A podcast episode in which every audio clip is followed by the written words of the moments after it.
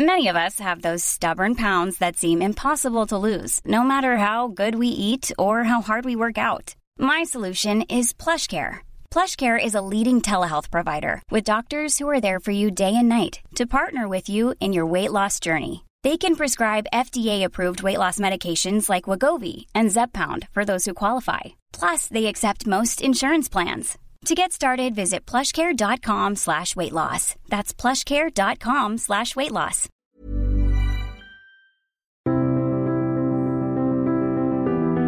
Ravi de vous retrouver au micro de Conflit. Merci pour votre fidélité. Vous êtes de plus en plus nombreux à nous suivre. Nous avons euh, chaque mois de cette année 2021 augmenté euh, notre euh, audience pour ces podcasts. On vous en remercie. Vous savez que pour qu'un podcast puisse se développer, eh bien, le mieux étant encore d'en parler autour de vous et de faire connaître ces podcasts. Pour ceux qui sont professeurs ou qui sont lycéens ou étudiants, nous avons euh, également organisé des podcasts autour de thèmes et notamment il y a deux thèmes qui tournent autour des programmes du baccalauréat de première et de terminale. Donc vous pouvez comme ça retrouver des émissions qui sont directement euh, en lien avec les programmes du baccalauréat. Des émissions que nous avons faites spécialement pour ça, alors qu'ils peuvent évidemment intéresser euh, ceux qui ne passent pas le bac ou qui ont déjà passé le bac il y a plus ou moins longtemps, mais euh, qui ont été faits dans cette optique du bac et qui ainsi peuvent vous aider à préparer des cours ou bien à préparer vos examens.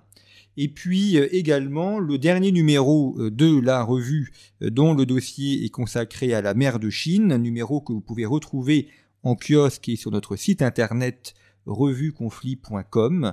Et puis si vous avez encore quelques cadeaux de Noël à faire et que vous avez dans votre entourage des amoureux de la géopolitique, rien de tel qu'un an d'abonnement à Conflit, c'est un très beau cadeau à offrir pour ainsi faire des heureux tout au long de l'année avec euh, des analyses et avec les auteurs de conflits que euh, ainsi vous pouvez retrouver grâce à ces abonnements. Je vous propose cette semaine de partir en Afrique pour évoquer les défis euh, français en Afrique, en Afrique de l'Ouest, mais pas uniquement comme nous allons le voir au cours de cette émission, des défis qui sont nombreux et une Afrique qui est souvent, il faut le dire, assez mal connue. On a souvent l'impression de connaître l'Afrique parce que il y a une relation ancienne avec euh, la France et les pays africains, mais euh, beaucoup d'éléments nous échappent et nous allons essayer au cours de cette émission de euh, mettre au clair un certain nombre d'éléments. Pour parler de ces défis français en Afrique, je reçois Lou Vialet. Bonjour. Bonjour Jean-Baptiste Noé, merci pour votre invitation. Bien, merci d'être euh, alors venu et revenu au micro de conflit puisque nous avions fait une précédente émission il y a quelques mois sur le franc CFA. C'était le titre de votre premier ouvrage sur le, franc CFA et vous venez de publier un, second ouvrage, Après la paix, euh, défi français, qui est publié chez VA Éditions, dans lequel euh, vous présentez les, défis euh, français de manière générale, mais votre zone de prédilection, d'analyse, c'est essentiellement la, la, zone africaine, et c'est la raison pour laquelle je vous invite pour essayer de présenter un petit peu ces défis français. On a euh, l'apparition de nouveaux acteurs en Afrique, la Russie, la Chine, la Turquie. On parle beaucoup de Wagner euh, en Centrafrique. On voit aussi que la France est déstabilisée au Mali, au, au Sahel. C'est donc ce qu'on va essayer de, de, voir au cours de cette émission. Peut-être en, en, commençant par la Russie et, et par Wagner. C'est quelque chose qui a hum, fait beaucoup de titres de presse ces derniers, dernières semaines, derniers mois. Euh, Qu'est-ce que c'est Wagner exactement? Alors c'est pas uniquement le compositeur, mais là le, euh, ces forces spéciales russes. Euh, Qu'est-ce que c'est et, et, quelle est leur, euh, leur action en Afrique? Quelle est leur, leur fonction? Oui, écoutez, Wagner est un groupe paramilitaire, ce qu'on pourrait appeler une milice de mercenaires, qui est une milice soi-disant privée, mais qui est par plusieurs aspects liée à l'État russe. Euh, d'une part parce que euh, le président de Wagner est un ancien du euh, GRU, qui est donc l'actualisation du service d'action extérieure de, la Russie, de leur, de leur DGSE finalement. et puis, vous avez vu cette organisation qui avait été quelque part appelée de ses voeux par le président Poutine à la Douma en 2012, qui exprimait la volonté d'avoir des groupes qui ne soient pas affiliés juridiquement euh, à l'État russe, euh, mais qui puissent intervenir pour faire ce que la Russie, disait Poutine, ne pouvait pas faire ouvertement. Et on a vu ce groupe intervenir, notamment en Ukraine, et notamment aussi donc en Afrique subsaharienne, à la fois donc dans, dans la Corne de l'Afrique, en, en, Afrique australe, et récemment on l'a vu intervenir. on a vu ces troupes essayer de taper à la porte du Mali après avoir infiltré la Centrafrique où ils ont contribué à déloger euh, une partie de la présence française sur place. Ils interviennent comment? Ce sont les, les, États qui font appel à eux ou, c'est eux qui viennent sans qu'on fasse appel directement à leur service? Et ils proposent euh, aux chefs de gouvernement et aux chefs d'État euh, leur, leur coopération en contrepartie notamment de concessions sur les matières premières, notamment les mines, et c'est l'objet de la discussion qu'il y a au Mali. Et ils viennent aussi donc en proposant une forme de renfort, euh, donc dans des situations qui sont euh, extrêmement difficiles. Je pense à la Centrafrique était dans une guerre civile euh, larvée depuis plusieurs années.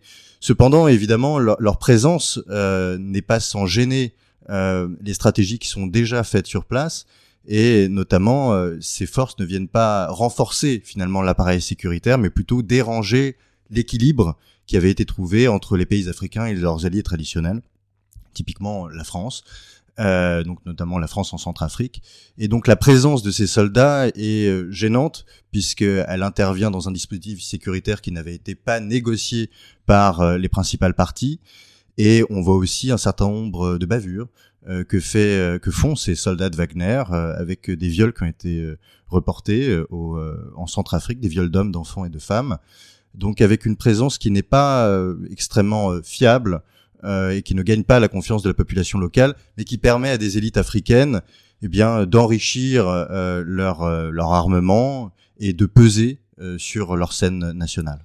Les combattants de Wagner, ce sont des Russes essentiellement ou des gens qui viennent de l'espace russe ou est-ce qu'on a également des Africains? Non, vous n'avez pas de soldats africains parmi les combattants de Wagner. en revanche, il leur arrive de combattre en compagnie de ces derniers. C'est beaucoup plus rare puisque euh, c'était plutôt une tradition des armées régulières, et notamment de l'armée française qui forme et qui accompagne et qui parfois combat aux côtés des, armées régulières africaines. Alors un autre acteur qui est en train de monter en, en Afrique, enfin qui est en train de monter, qui est là depuis quand même déjà maintenant quelques années, c'est la Chine. On avait formé cette, forgé cette expression Chine-Afrique. Les, choses ont quand même changé. Euh, on sent bien que depuis quelques années, on n'est plus. Il y avait, a eu le Floride il y a une dizaine d'années euh, beaucoup de pays ont vu les Chinois comme euh, étant un peu leurs sauveurs et qui apportaient la manne financière sans trop regarder les aspects politiques. On l'a vu notamment avec le dernier sommet de Dakar. maintenant, la présence chinoise est vue un petit peu différemment. Absolument, c'est en train un petit peu de, de changer. Ça ne veut pas dire qu'il y a une révolution de ce point de vue. En revanche, vous avez raison. Lorsqu'il y a 20 ans, la coopération Chine-Afrique se développait, euh, notamment parce que la Chine, je, le rappelle à, vos auditeurs, la Chine était une demandeuse formidable en matière première africaine euh, à partir du début des années 2000, ce qui a contribué d'ailleurs, et une certaine partie des élites africaines le remarquent, ce qui a contribué à enfermer le continent africain dans la rente primaire et dans le piège des matières premières. Eh bien, il y avait au début de cette coopération sort de vent nouveau avec euh, cette idée portée par la Chine que finalement c'était une nouvelle coopération qu'il n'y aurait jamais d'ingérence euh, dans les affaires intérieures africaines et que c'était un partenariat, souvenez-vous, gagnant-gagnant. Et euh, avec notamment une inconditionnalité euh, de l'aide et des financements des investissements apportés par la Chine. Eh bien, les Africains se sont rendus compte de plusieurs choses. D'une part, que cette aide était liée. Elle était liée puisqu'aujourd'hui, vous avez la grande majorité des pays africains qui ne coopèrent plus avec Taïwan. Donc, c'était une des conditions sine qua non à la coopération chinoise. Vous avez ces pays africains qui votent aux Nations Unies euh, de concert avec la Chine, c'était une autre condition. Vous avez aussi des investissements réalisés notamment dans les infrastructures, souvent des infrastructures de luxe. Je pense à tous les stades de l'amitié qui malheureusement sont pas des infrastructures de transport ou qui ne permettent pas une meilleure production dans les pays africains. Ces, infrastructures sont construites par euh, eh bien des Chinois des travailleurs chinois et aussi de la main d'œuvre et aussi euh, des cadres des entreprises privées euh, chinoises. Donc vous avez à plus d'un titre une, une, aide ou en tout cas une coopération qui est tout à fait liée euh, aux intérêts chinois en Afrique. Qui plus est, il n'y a pas seulement l'aspect économique ou diplomatique qu'il y a avec Taïwan, il y a aussi une forme de surveillance avec la Chine qui essaye de plus en plus de s'imposer comme un, acteur majeur euh, du jeu africain avec, euh, vous vous souvenez peut-être de ce scandale révélé il y a deux ans, sujet de bâtiment de l'Union africaine qui avait été construit eh bien par euh, les Chinois. Et nous avions retrouvé, quand je dis nous, c'est évidemment les, les, journalistes, les commentateurs, avaient trouvé le bâtiment truffé de, de micros et qui était un véritable outil et instrument de renseignement au service de la puissance chinoise. Tous ces éléments mis bout à bout, eh bien, euh, minent un petit peu la légende du partenariat gagnant-gagnant.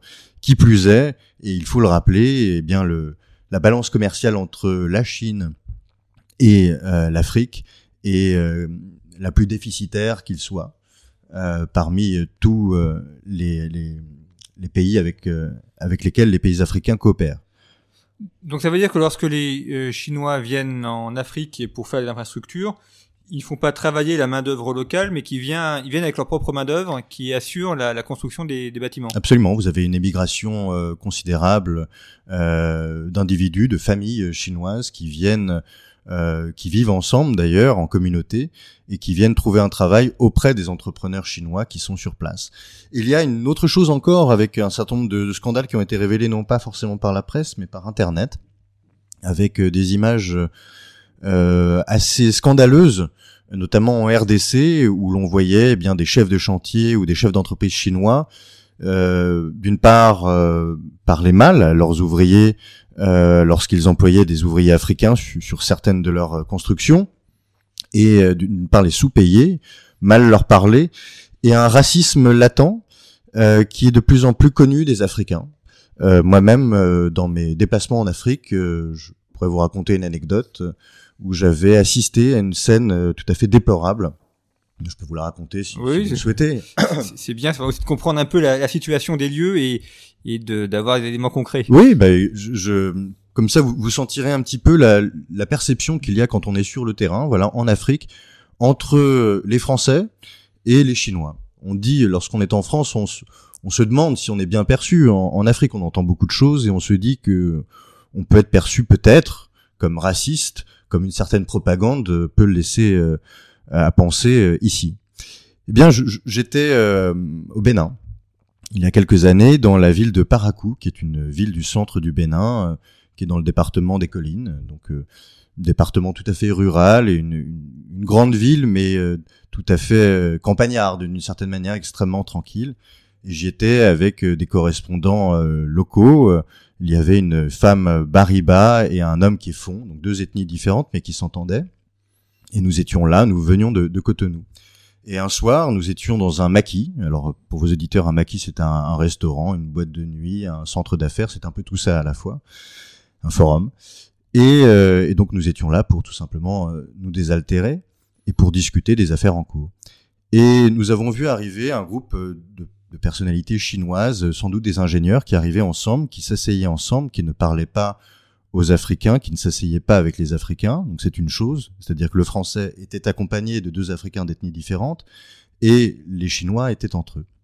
Première chose déjà qui est surprenante. Et il y avait, donc je vous explique, c'était un maquis, donc il y avait aussi des danseuses dans cet endroit. Ce qui peut arriver encore une fois, c'est un lieu qui réunit beaucoup de fonctions sociales à la fois. Et donc il y avait une danseuse qui était autour d'une barre euh, de danse et qui faisait son show. Et nous avons vu arriver euh, un de ces individus chinois avec euh, un seau à champagne. Il avait retiré la bouteille, mais la glace était toujours présente à l'intérieur. Et en riant, il a renversé l'entièreté du seau sur euh, la danseuse. Et évidemment, elle était complètement trempée, humiliée. Et que pensez-vous qu'il s'est passé, d'après vous? Eh bien, je sais pas, ils ont été chassés, non, du, de l'endroit ou pas du tout, non? On est d'accord que mm. ça aurait été la réaction normale. La réaction légitime. En un quart de seconde, j'ai vu euh, le, le, regard de la danseuse euh, se, se, figer, et puis elle a repris sa composition euh, d'avant, comme si c'était normal. Elle a continué à danser, alors qu'elle était trempée et humiliée. Les gens qui étaient autour ont eu un instant de glaciation, et ont repris comme si de rien n'était.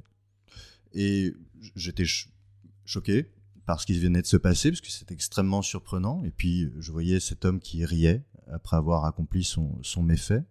Et j'ai demandé à mes amis, mais qu'est-ce qui s'est passé? Qu'est-ce qu'on doit faire? Mes amis m'ont dit, euh, calme-toi, Lou, s'il te plaît, n'interviens surtout pas. Car euh, si l'on fait une seule remarque, ils ne viendront plus consommer ici et nous aurons des problèmes. Vois-tu, ont-ils terminé, pour ces personnes-là, nous ne sommes pas des humains, nous sommes des singes. Donc c'est une anecdote on pourrait en avoir d'autres. Celle-ci m'apparaissait très symbolique puisque je l'ai vue directement, je l'ai expérimenté. Ce n'était pas une histoire qu'on m'a racontée. Euh, et c'était tout à fait symptomatique de la relation qu'on peut imaginer dès à présent entre eh bien des Chinois et les Africains. C'est-à-dire que lorsqu'ils sont ensemble, lorsqu'ils vont devoir travailler, coopérer ensemble, il y a une distance considérable entre eux euh, et on est loin de la relation d'amitié euh, de bienveillance qui est tant vantée. Et les Africains savent, quand ils voient un, Français, ils savent qu'ils seront payés régulièrement. Ils seront payés euh, à un niveau tout à fait euh, normal et légal avec une entreprise française. Ils savent aussi, eh bien, qu'il y a des Français qui tombent amoureux euh, d'Africaines, des Africains qui tombent amoureux de Françaises. Il y a une diaspora africaine en France.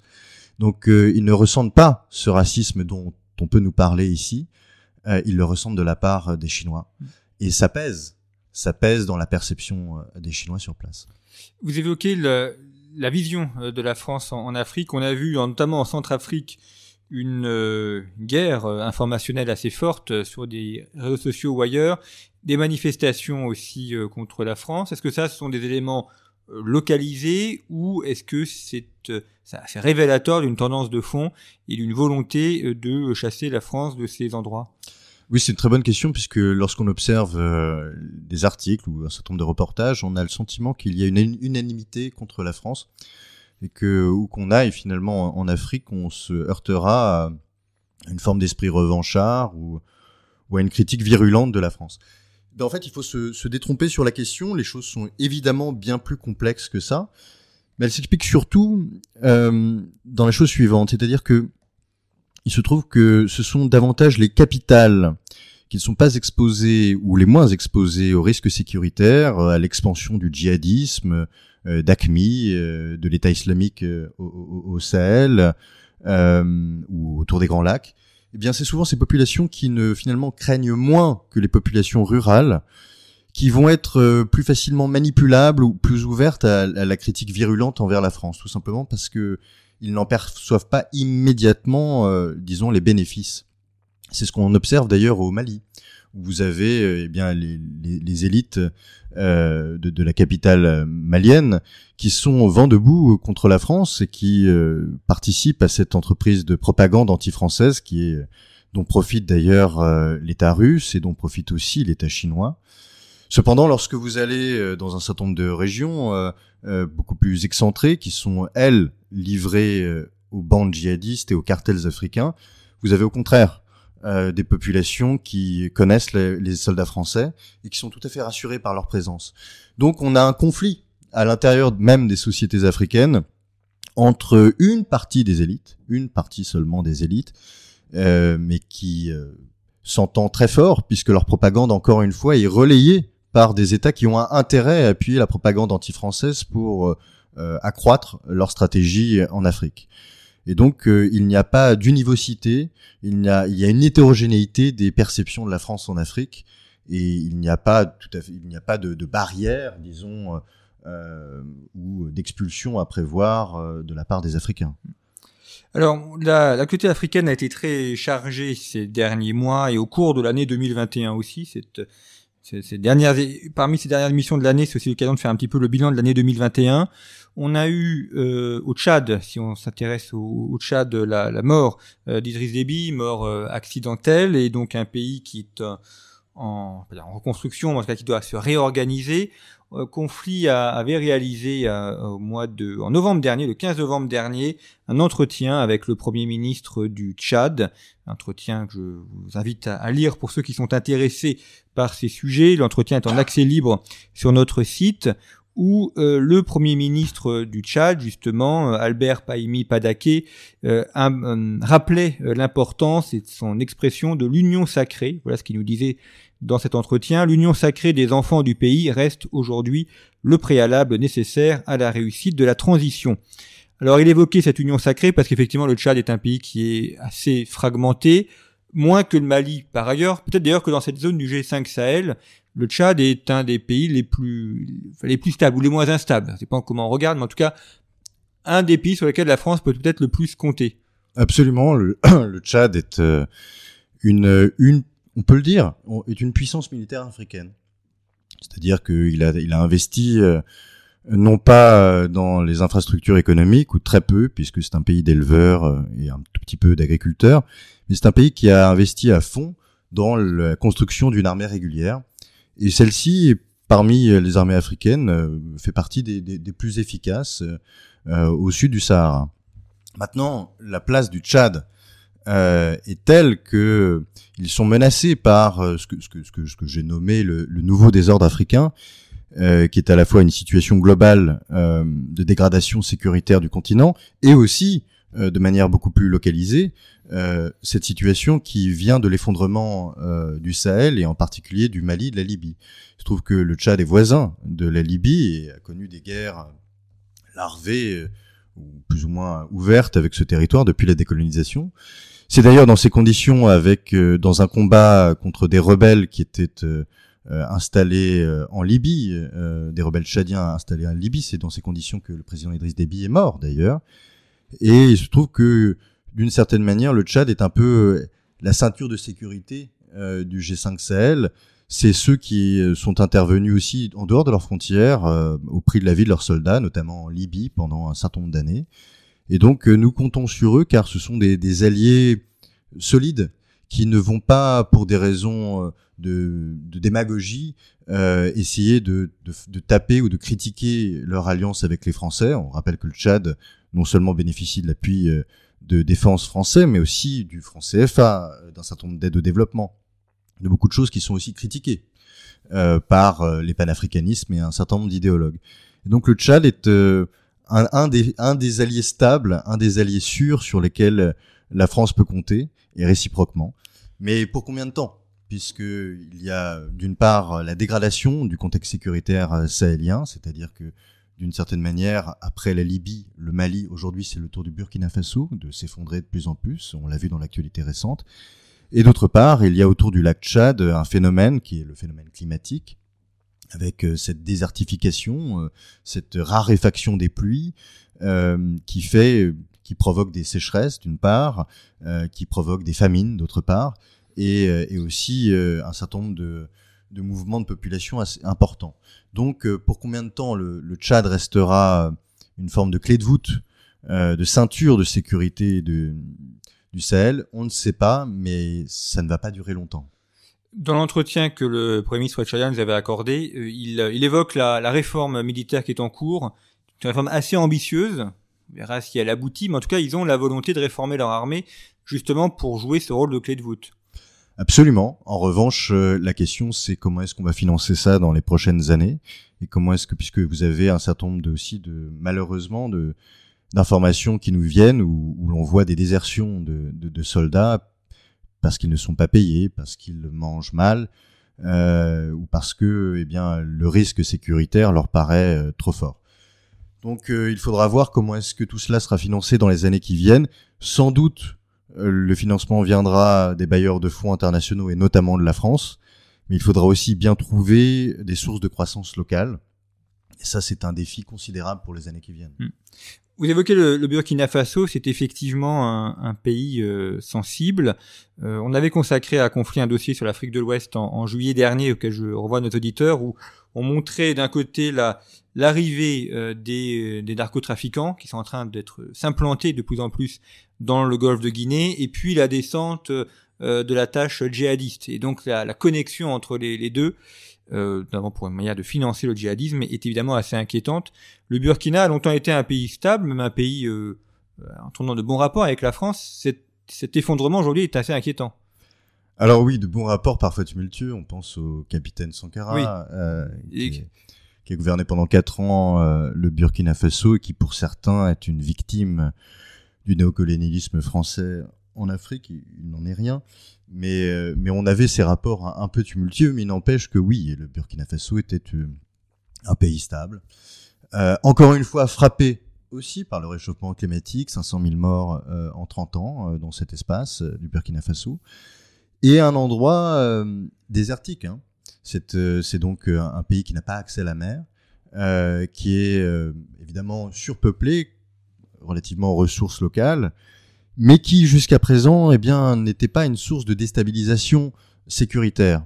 On avait eu à cause de problèmes économiques une, une fuite large des Burkinabés euh, au sud, notamment en Côte d'Ivoire, pour trouver du travail, et ça c'était euh, entendu que c'était c'était quelque chose de normal dans la région. En tout cas, c'est quelque chose qui, qui arrive depuis euh, plusieurs dizaines d'années. Mais maintenant, il y a le climat sécuritaire qui se dégrade à la vitesse d'un cheval au galop.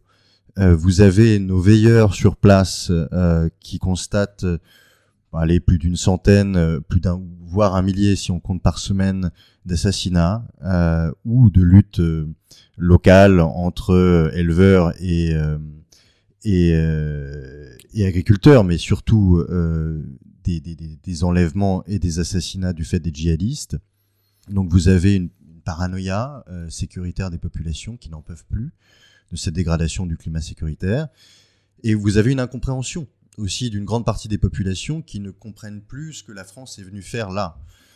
On a vu ça notamment avec euh, le blocage au nord du Burkina il y a encore une semaine, euh, le blocage d'un convoi de ravitaillement euh, de, l'opération Barkhane, 50 camions qui étaient bloqués au nord du Burkina, par des jeunes et des moins jeunes, hein, mais des milliers de manifestants, qui avaient dans la tête l'idée que la France armait les terroristes ce qui est euh, une contre-vérité, ce qui est aussi le, produit, la conséquence d'une stratégie française un peu dans la passe au Sahel, c'est-à-dire qu'on était une armée euh, de libération euh, en 2013 et au moment de Serval et du début de Barkhane, et au fur et à mesure que la situation sécuritaire s'est dégradée, eh bien, la France a été perçue par certains comme une armée d'occupation.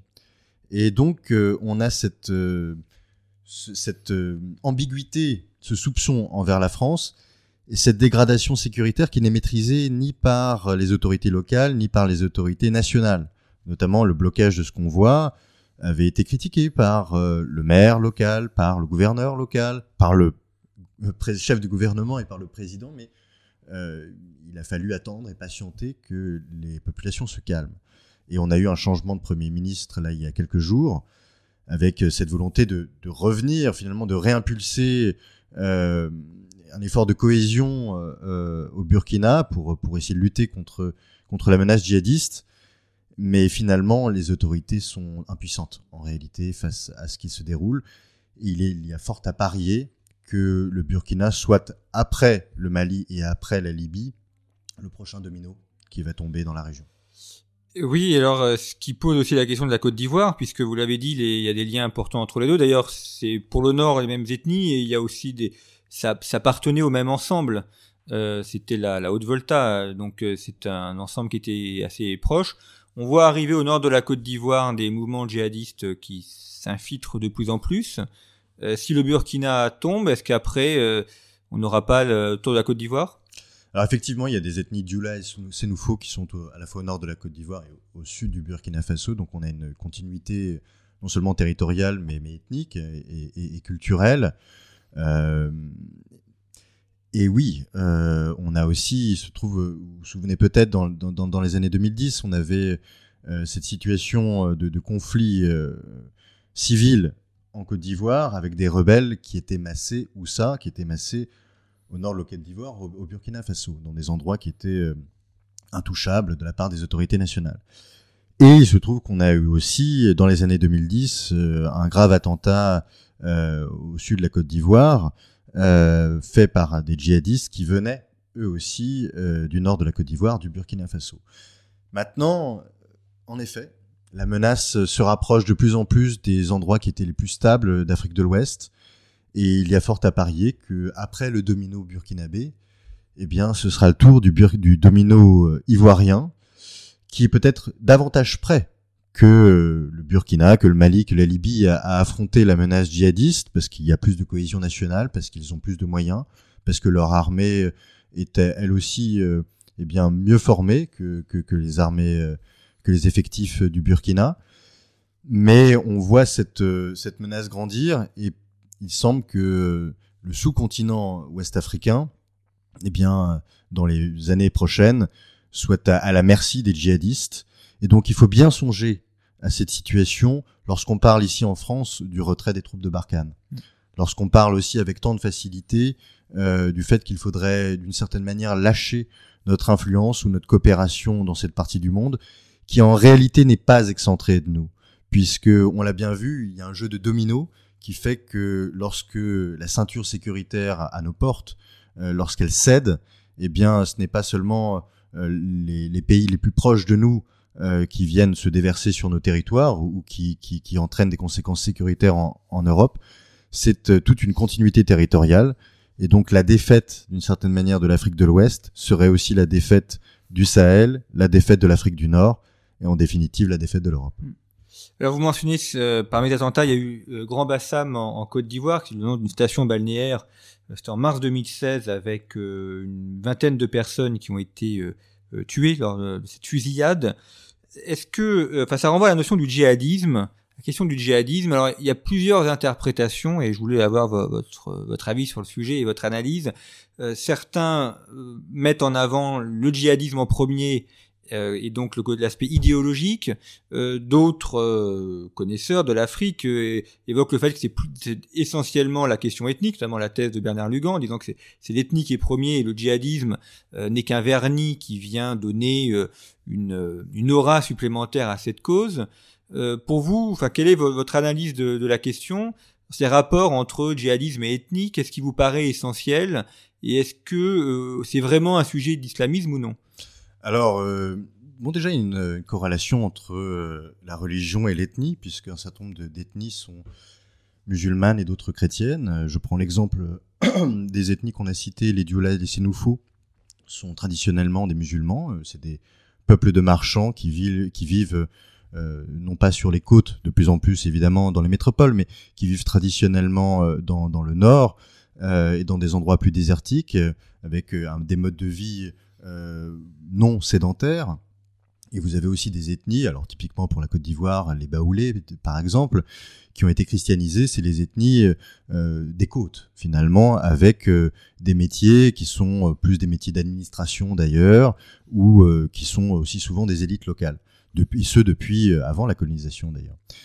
Donc on a une, corrélation, si vous voulez, entre l'ethnie d'origine et la religion. Alors maintenant, euh, tous les, musulmans ne sont pas nécessairement des islamistes. En revanche, il y a une porosité euh, qui est possible, qui est rendue possible avec euh, les katibas et avec les écoles coraniques qui endoctrinent avec une version la plus agressive et la plus totalitaire de l'islam. Mais finalement, cette corrélation entre l'ethnie et la religion et son exposition à l'islam radical et au djihadisme il, ne suffit pas finalement à, déclencher euh, des attentats ou à fabriquer des djihadistes. Il y a aussi un substrat économique et social qu'il faut bien comprendre. C'est que sans la famine, sans des perspectives d'avenir qui sont euh, absentes, sans euh, un sous-développement intellectuel, moral et une situation d'analphabétisme considérable, sans la porosité à des idéologies les plus farfelus, euh, à, je, vous le dis aussi, à la magie, au mysticisme, à la croyance en, un au-delà, mais qui serait, qui serait en même temps euh, déjà présent. Vous croisez des, djihadistes qui pensent que on peut, euh, on peut se relever d'une attaque de mitraillette, qu'une balle ne nous tuera pas. Pourquoi? Parce que d'une part, il y a des croyances qui sont euh, donc surnaturelles, qui sont présentes, notamment dans, les régions, euh, beaucoup plus que dans les grandes villes, et aussi, eh bien, il faut bien le reconnaître, euh, tous ces endroits dont on vient de parler, notamment l'Afrique de l'Ouest jusqu'au Sahel, c'est une plateforme de la drogue, une plateforme internationale du narcotrafic. Et donc, vous avez des, personnalités, des djihadistes qui sont donc, on en a fait le portrait, y a des conditions, euh, probablement issues de telle ou telle ethnie, puisque des ethnies qui sont euh, musulmanes, euh, qui sont probablement parmi les plus pauvres de leur région, qui ont sans doute connu aussi dans leur famille des, des, des guerres, des méfaits, et qui, pour survivre, eh bien, vont acheminer de la drogue ici et là et eux-mêmes se droguer. Et donc, d'ailleurs, les, les, attentats de Grand Bassam étaient commis par des gens qui étaient drogués jusqu'à la tête et qui pensaient d'ailleurs ne survivre à des attaques de balles parce qu'ils se sentaient voilà dans un état d'esprit complètement mystique.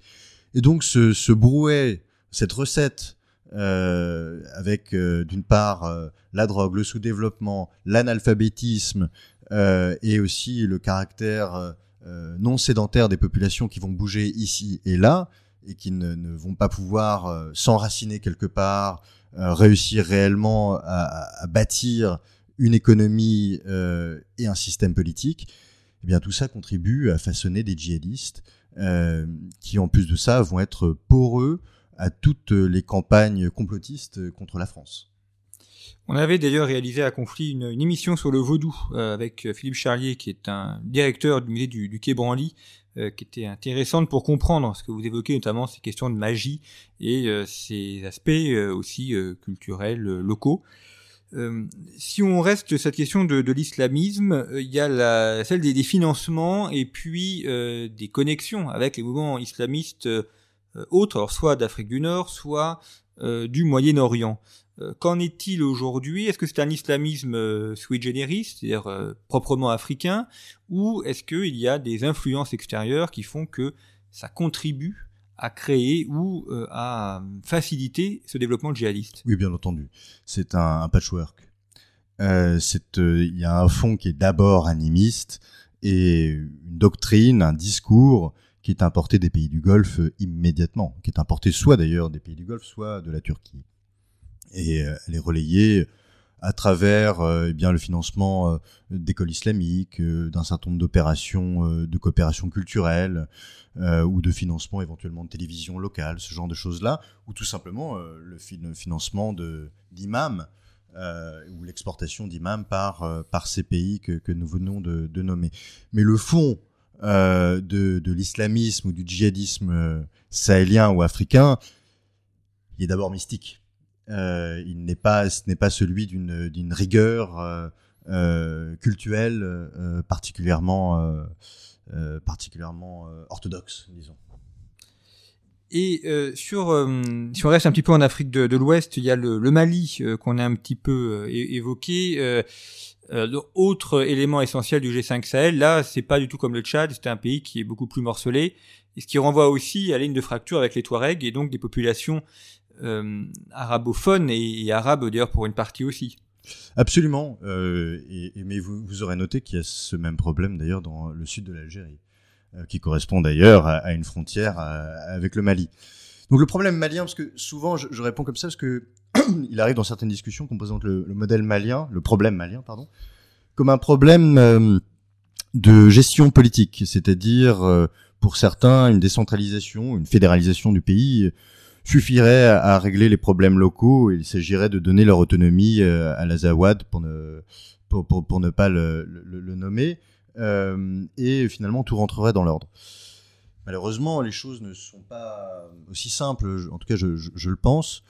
Euh, pourquoi? Parce que le Mali est euh, un des pays. On, a, nommé la Côte d'Ivoire, on a nommé plusieurs pays différents, le Burkina aussi, et le Mali fait partie des pays les plus pauvres euh, de la planète. Euh, la Côte d'Ivoire, non, c'est un pays pauvre relativement à, nos critères à nous, mais pas en Afrique de l'Ouest. La Côte d'Ivoire est un pays perçu comme plutôt riche en Afrique de l'Ouest, relativement standard africain. Hein. Mais le Mali est un pays euh, qui est, on a parlé du problème de la désertification du Sahel qui touchait considérablement l'économie burkinabé. C'est un problème que connaît aussi évidemment le Mali, pays désertique s'il en est, avec des affrontements considérables entre ethnies, entre agriculteurs et éleveurs, avec des affrontements, vous savez, on avait ces thèmes en géopolitique, la, guerre des ressources, la guerre de l'eau par exemple. Eh bien, ces thèmes-là ne sont pas du tout euh, post-apocalyptiques, ils sont euh, tout à fait présents déjà sur le terrain malien. Et ce qui s'est passé, c'est euh, on a eu un, on a un État qui est euh, en lambeaux, qui n'existe quasiment pas, mis à part à Bamako, parce que Bamako est une ville qui est sauvegardée finalement du péril djihadiste. C'est pour ça d'ailleurs que les élites bamakoises se permettent de critiquer la France, souvent parce qu'ils ne connaissent pas l'étendue de la protection que, la France fournit à, leur population. Euh, on a eu deux coups d'État en neuf mois on a eu un gouvernement qui était démocratiquement élu. Bon, on pourra toujours critiquer les conditions de ces élections-là, avec euh, et, avec deux coups d'État qui se sont suivis en neuf mois, une junte militaire qui promettait de rendre euh, le pouvoir aux populations, qui maintenant euh, fait traîner euh, les élections et, a dit qu'elle les annoncerait l'année prochaine, elle les organiserait l'année prochaine, donc avec un, an, un an et demi de retard. Donc on a un glissement, euh, un glissement d'une junte finalement qui est au pouvoir, qui négocie, on, l'a dit, avec la Russie à travers Wagner, qui désinforme, puisque cette junte a plusieurs fois soutenu la propagande anti-française. Et on, on, le rappelle, euh, le premier soldat qui est mort en 2013 euh, était le soldat Boiteux, et le soldat Boiteux était un, un, soldat français qui venait libérer avec la force Serval le Mali. On rappelle aussi que sans la France, eh bien l'Afrique de l'Ouest serait sous contrôle djihadiste et le Mali euh, aurait été le premier domino à tomber. Et donc on a ce problème malien, j'ai des propositions d'ailleurs dans ce sens, mais qui fait qu'on a un État qui était notre allié, qui cherchait notre aide, qui bénéficie toujours de notre assistance, la monnaie, l'aide publique au développement et la formation de l'armée française, mais qui cette fois la critique, un allié qui n'est plus fiable, un allié qui se permet maintenant de négocier dans le dos de la France avec l'Algérie, avec la Russie, euh, et donc euh, ça, ça pose problème puisque lorsque la coopération n'est plus possible à cause de la non-fiabilité des alliés, eh bien euh, c'est l'instabilité qui prime. Je sais que le président français va se rendre lundi sur place après avoir critiqué le chef de la junte militaire. Il a pris la, décision de rencontrer en personne cet individu au risque euh, eh de ternir considérablement sa réputation, au risque d'abaisser euh, la crédibilité de la France, au risque aussi de se prendre un camouflet euh, de la part euh, d'individus qui bénéficient encore une fois de l'aide française, mais qui sont capables, pour nourrir leur propagande, eh bien de, de cracher euh, sur cette aide-là.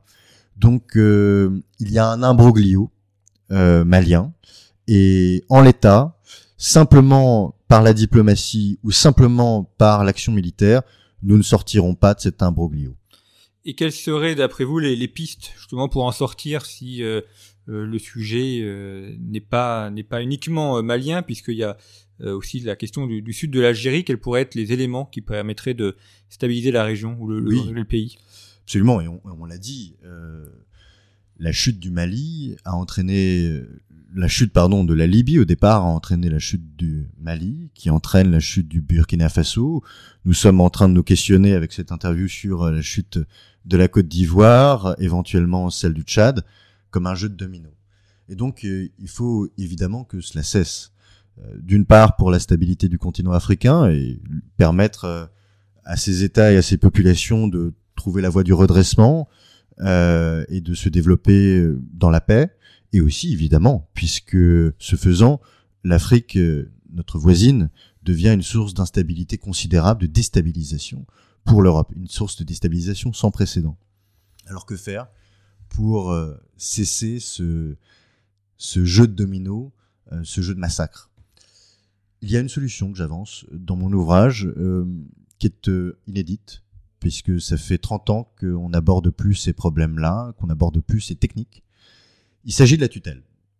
Il s'agit de la tutelle internationale ou du condominium. C'est une possibilité qui est euh, permise par euh, les traités internationaux et notamment qui est euh, qui peut être ouverte par euh, des membres du Conseil de sécurité des Nations Unies. Ça a été évoqué pour le Liban, par exemple. Ça n'a pas été fait, mais enfin, quand il y a le problème de Libanais, c'était un des éléments qui était suggéré. Absolument. Euh, je me souviens d'une pétition récemment, d'ailleurs, de 25 000 à 30 000 Libanais qui, euh, au moment de l'explosion du port de Beyrouth, euh, proposaient une tutelle pour leur pays, puisqu'ils considéraient que leurs élites avaient failli, que les conditions économiques ne pouvaient pas être redressées sans une stabilité sécuritaire et politique. Et, et bien, c'est ce que je propose pour, pour le Mali et pour aussi tous les autres États qui démontrent leur incapacité à relever les défis qui sont les leurs et qui, ce faisant, par leur instabilité, permettent à des puissances agressives euh, comme la Russie, comme la Chine, eh bien, de venir profiter de cette instabilité pour souffler sur les braises, pour installer un rapport de force non pas avec les Africains, mais avec l'Europe. C'est exactement ce qu'est en train de faire la Russie au Mali et euh, en Afrique subsaharienne. C'est-à-dire qu'elle essaye d'installer aux frontières de l'Europe. Souvenez-vous de Vauban. Hein. Euh, Lorsqu'on doit défendre une frontière, on ne le fait pas de l'intérieur des frontières, on le fait de l'extérieur des frontières. Sinon, on est dans une position défensive qui nous expose d'autant plus. Et donc, quand on est euh, au Sahel, on est sur ce qu'on appelle l'arc de crise français. L'arc de crise qui va évidemment eh bien, de l'Afrique subsaharienne à l'est de l'Europe, donc euh, qui correspond et qui passe par la Méditerranée évidemment. Et donc, qui contrôle cet arc de crise contrôle nos frontières et peut influencer notre politique et s'ingérer considérablement dans les affaires intérieures. Donc, ce condominium, ce que je propose, il est évident que euh, chercher à coopérer avec une junte militaire qui, qui est déjà en train de négocier avec les Russes, avec les Algériens, en train de retourner toutes les alliances qui ont été faites à partir d'informations qui sont euh, révisionnistes, qui sont fausses, eh bien, on ne peut pas continuer à coopérer avec euh, ces individus. On ne peut pas, lorsqu'il y a une des parties qui est faussée, qui est corrompue, il ne peut pas y avoir de, de partenariat euh, possible. Et donc, euh, cette proposition, c'était eh bien d'avoir des élites africaines qui soient à la tête à la tête du Mali, des élites nommées par soit l'UEMOA, l'Union économique et monétaire d'Afrique de l'Ouest, soit la communauté économique de l'Afrique de l'Ouest, la CDAO, et une, un financement, une protection euh, militaire euh, et euh, des transferts de technologie de la part de l'Union européenne. Il nous faut cette stabilité qui est profitable non seulement pour l'Afrique subsaharienne, mais pour l'Afrique du Nord et pour l'Europe. Eh bien, merci beaucoup, Louis Vialet, d'avoir dressé ces éléments face aux, aux, défis africains. Et on voit qu'il y a une imbrication des défis entre eux et qu'on ne peut pas résoudre les problèmes dans un pays sans voir l'ensemble des autres pays. Alors, il y avait donc votre ouvrage plus ancien consacré, enfin plus ancien, il y a quelques mois, consacré aux francs CFA, c'est pas non plus euh, le siècle dernier, mais votre ouvrage euh, récent, plus récent, après la paix, défi français, qui est paru chez VA Éditions. Comme chaque semaine, les références des ouvrages des auteurs invités sont à retrouver sur le site internet de Conflit, revueconflit.com site internet sur lequel vous avez aussi accès à la boutique en ligne. Et j'y insiste toutes les semaines parce que euh, Conflit ne vit que par ses abonnés et par ses lecteurs. Et donc si vous êtes des, auditeurs réguliers de nos podcasts, eh bien en vous abonnant, vous permettez au podcast de continuer à vous proposer du contenu en accès libre. Et ainsi euh, également pour notre site internet vous avez une partie en accès libre et une partie réservé aux abonnés. Merci en tout cas pour votre fidélité et je vous retrouve très bientôt pour une nouvelle émission géopolitique.